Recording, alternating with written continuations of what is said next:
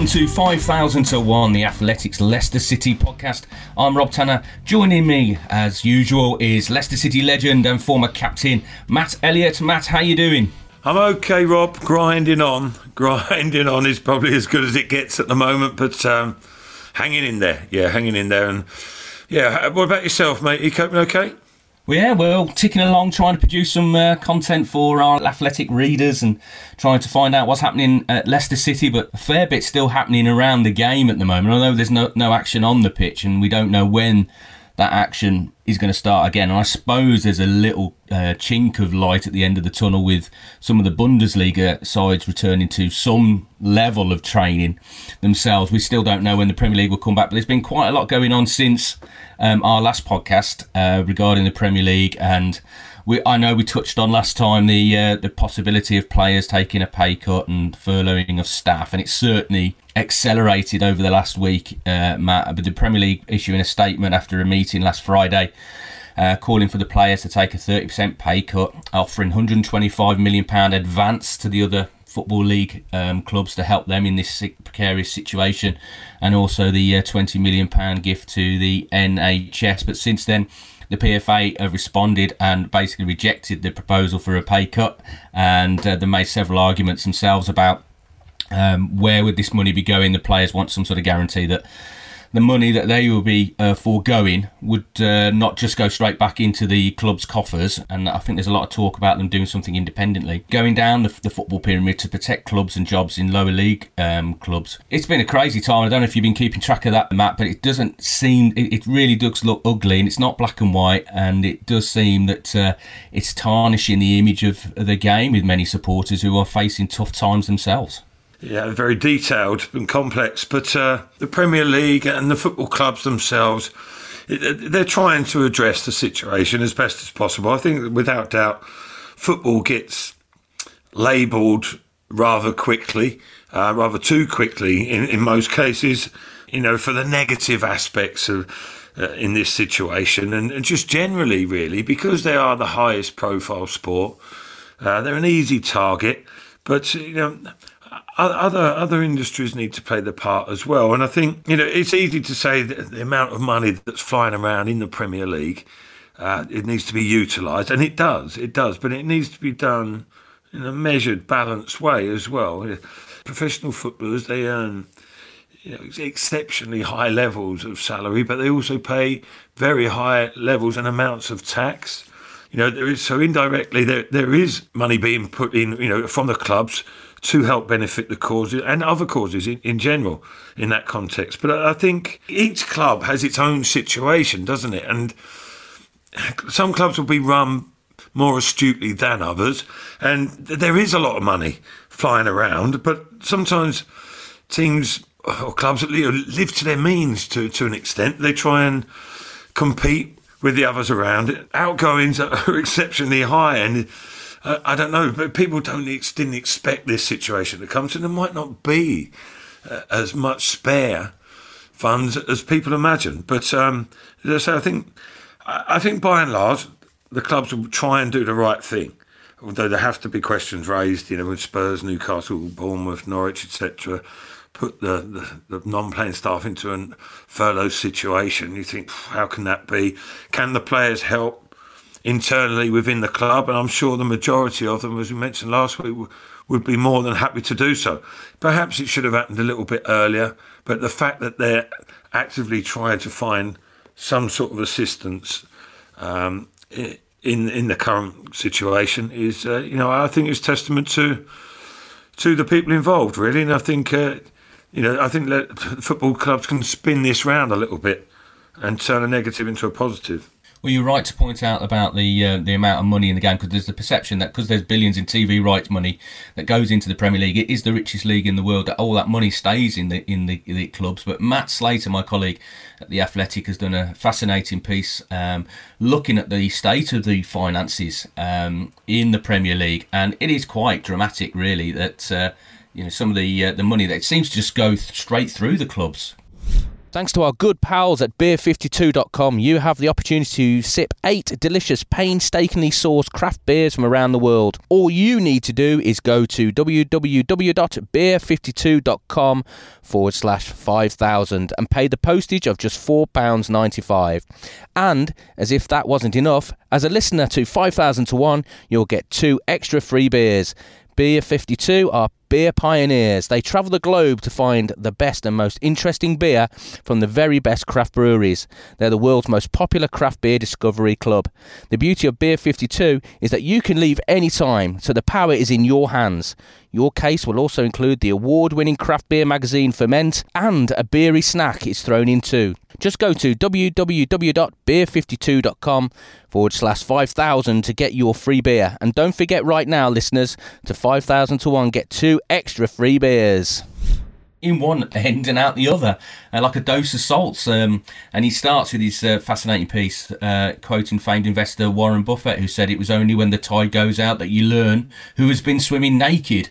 And the gravity of the coronavirus pandemic has dragged football's tide way out beyond the pier, forcing lots of embarrassed bathers to scurry back to their beach huts. And it's quite a good analogy because you know, some of the money that comes into the clubs is quite frightening. But as you say, to compete, they have to spend it, and they've been spending it um, on players, on the wages, and on their staff as well to make them competitive on the pitch. And that's certainly been the case. Leicester City, have recorded um, profits in previous seasons, but the last accounts, they recorded a loss of 20 million, which was down to the increased spending on player recruitment and also bringing in Brendan Rodgers from Celtic and his backroom staff, and that's why they made a loss this year. But some of the figures are quite frightening for the state of some of the um, the clubs. I think they're one, two, three. There's only about seven clubs that have actually made a profit in the last uh, uh, accounts. And when you look at Chelsea and Everton, they've recorded losses of over 100 million.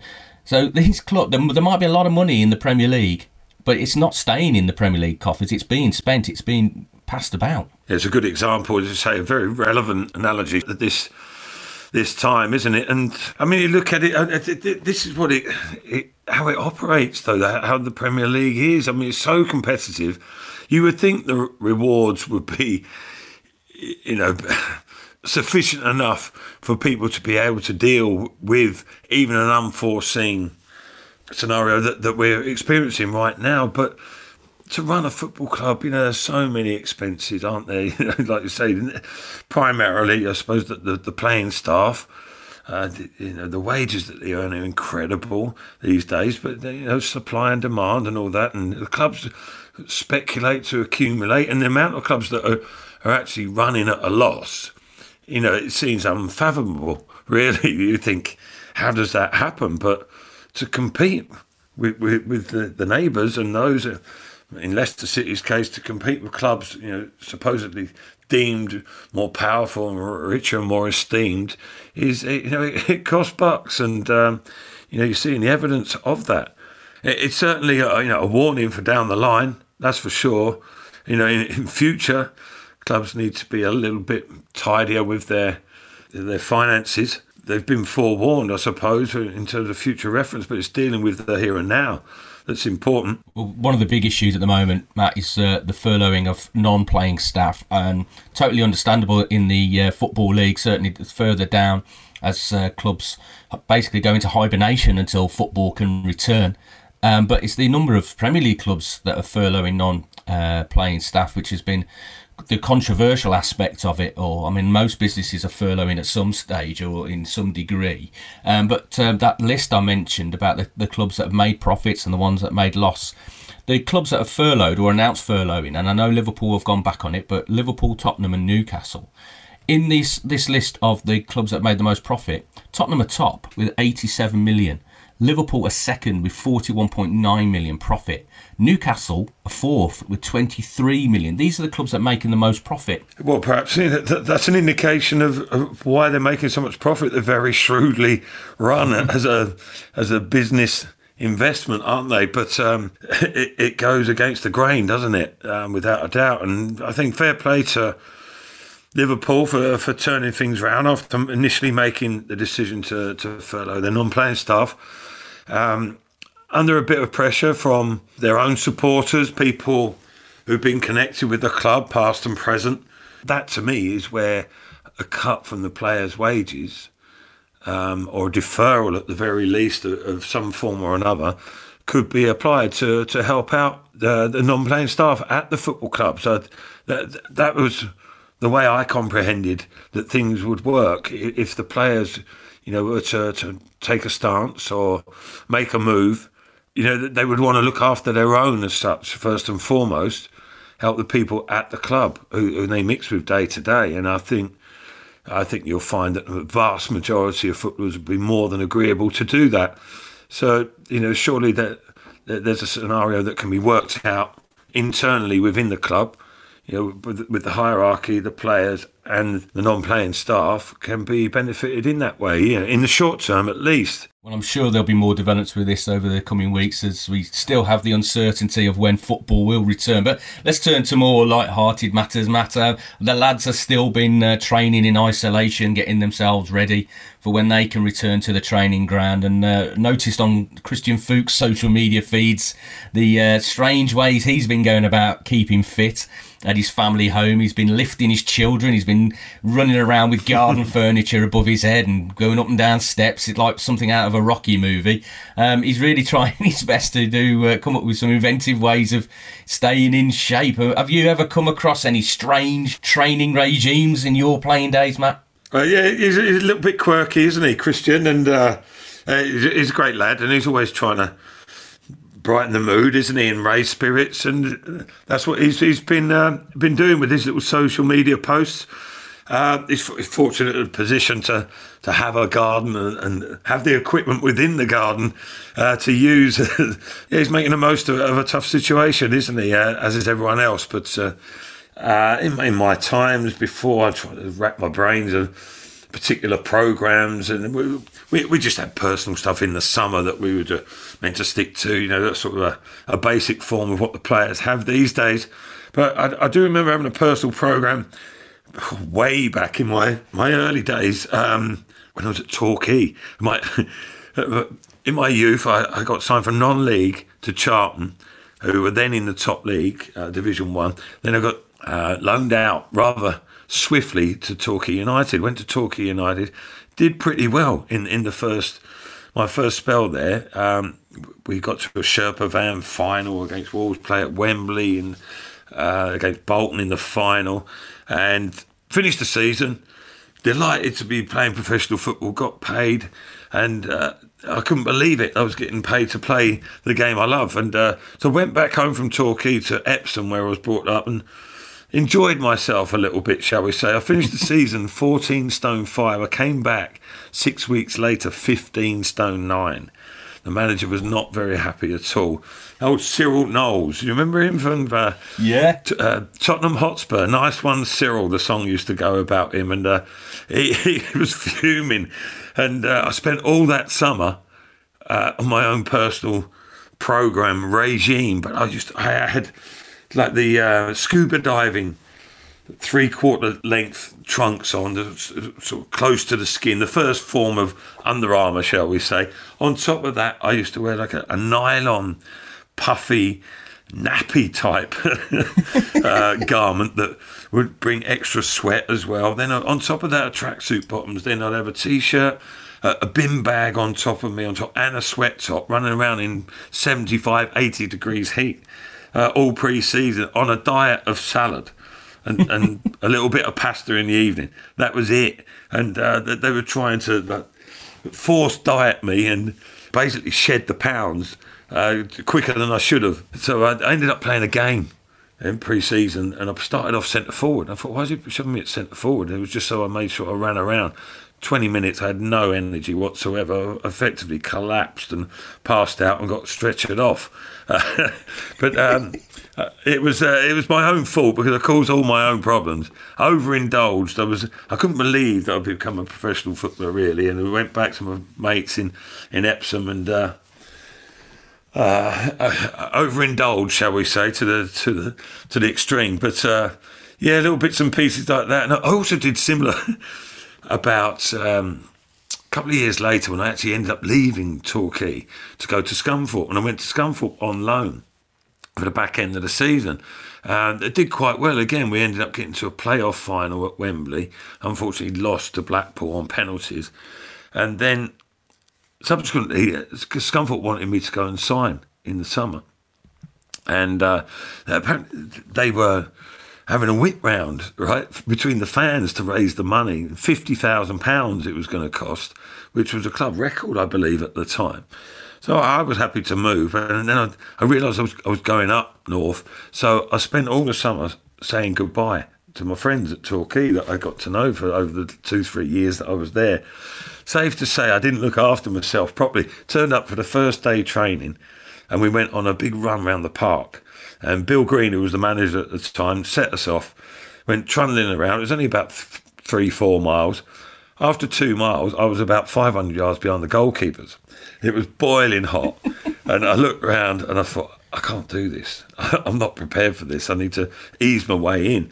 And I pretended to keel over and, and crashed out underneath a tree. and the next thing I know, I was lying there waiting for one of the physios to pick me up or something. The manager comes along. Elliott, what you doing? I've just sort of one eye open. And, oh, I've collapsed. Oh, sorry, I passed out, passed out.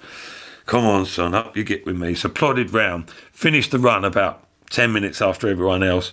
And from that day on, I, I just had to run constantly because we used to run in the woods. It was pretty primitive and basic back then. But we would do like an eight minute run and a minute's rest and then a 10 minute run and two minutes rest. Well, the eight minute run took me nine minutes. So the time I finished, it was time to go again. And I just constantly plodded through the woods for the next two, three weeks, trying to gain some sort of fitness. But, uh, didn't quite work. It wasn't orthodox, that's for sure. But um, I, I, I learned the error of my ways uh, a little bit as I got got older. I, I, was more disciplined, and by the time I got to Leicester City, I was almost training like a proper professional. I was imagine though that to when you weren't training, you uh, didn't have much energy to do any hobbies at home. But certainly, some of the players at the moment are finding some unique ways of filling their time whilst they're waiting for football to start again. I noticed former Leicester midfielder Paul Gallagher's been recording uh, songs and uh, playing uh, the guitar. I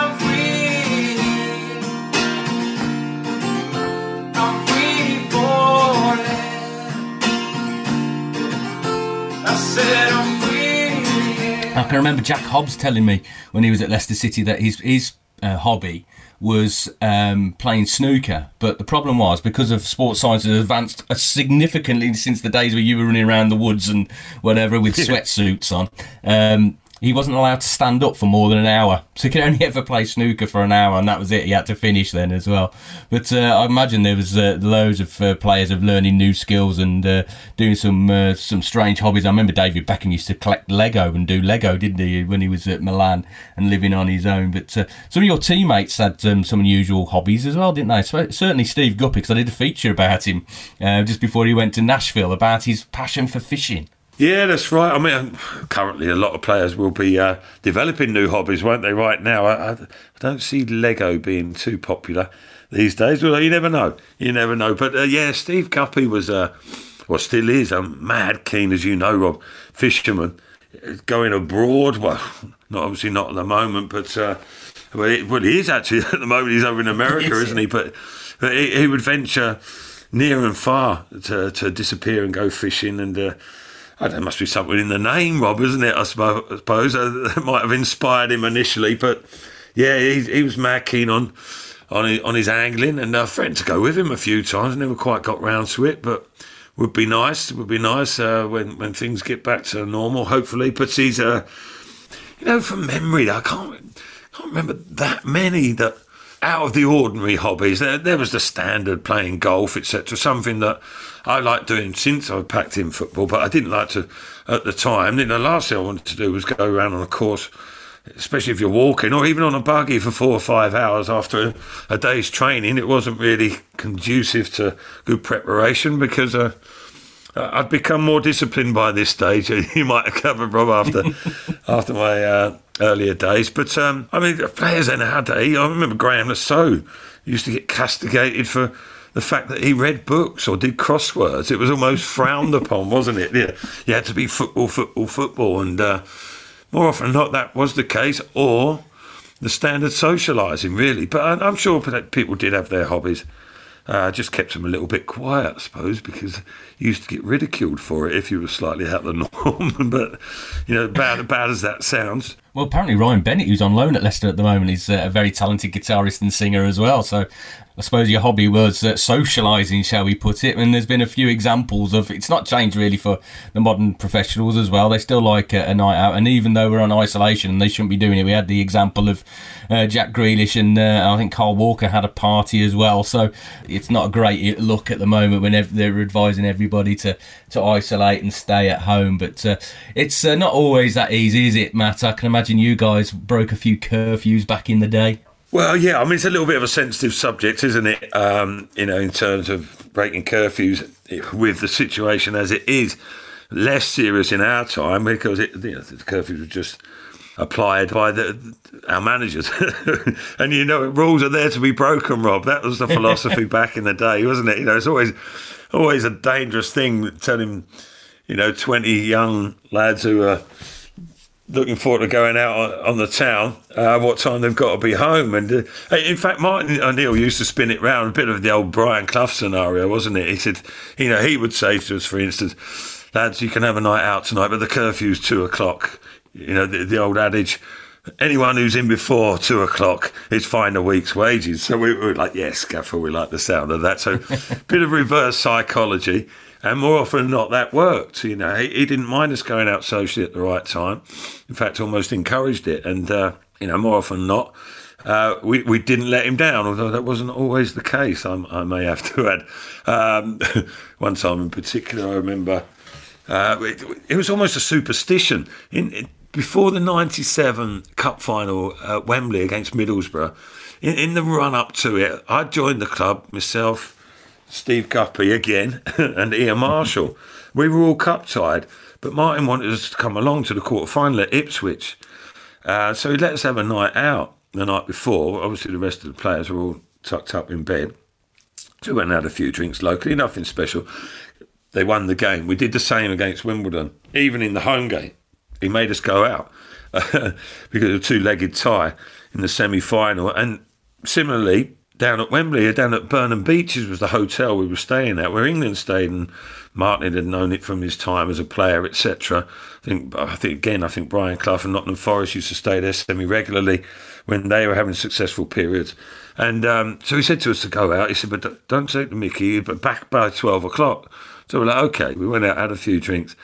Um, started dragging on a bit, and before we know it, it's approaching 12 o'clock, and it gets to about half past 12. And Steve Guppy says, It's not a problem. He said, I've left my window open on, on the bottom floor at the hotel round the back. He said, They won't know what time we're getting in because John Robertson used to wait for us in reception at the hotel and, and check that everyone was in before time. So we crept round the back, tiptoeing over the, the, the pebbles and making a little bit of a noise. And we all jumped in the window which we thought was Steve Guppy's room. It turns out it was the wrong room. It was Mike Whitlow's room, who was playing the next day. And he's woken up with a shriek and a scream. You see these three silhouette figures coming through his window. He thought there was an intruder or a burglar of some sort. So he was up, the light was on, and he was wide eyed and went, Oh, wait, sorry, mate. Sorry to inter- interrupt your preparation. He said, I can't believe you three idiots. So we jumped back out the window got into Steve Guppy's proper bedroom, got into there, got into our own rooms, got changed into our tracksuits, club tracksuits, went down to reception and pretended we'd been in since 11 o'clock. And John Roberts said, I didn't see you coming up front. No, we've been in early, Robbo. Bit bored. Can we come and have a drink with you in the gaffer now? Oh, by all means. As you behave yourself. Little did he know we'd only just got in about quarter to one. But um, so that worked quite well for us. We got away with it as well.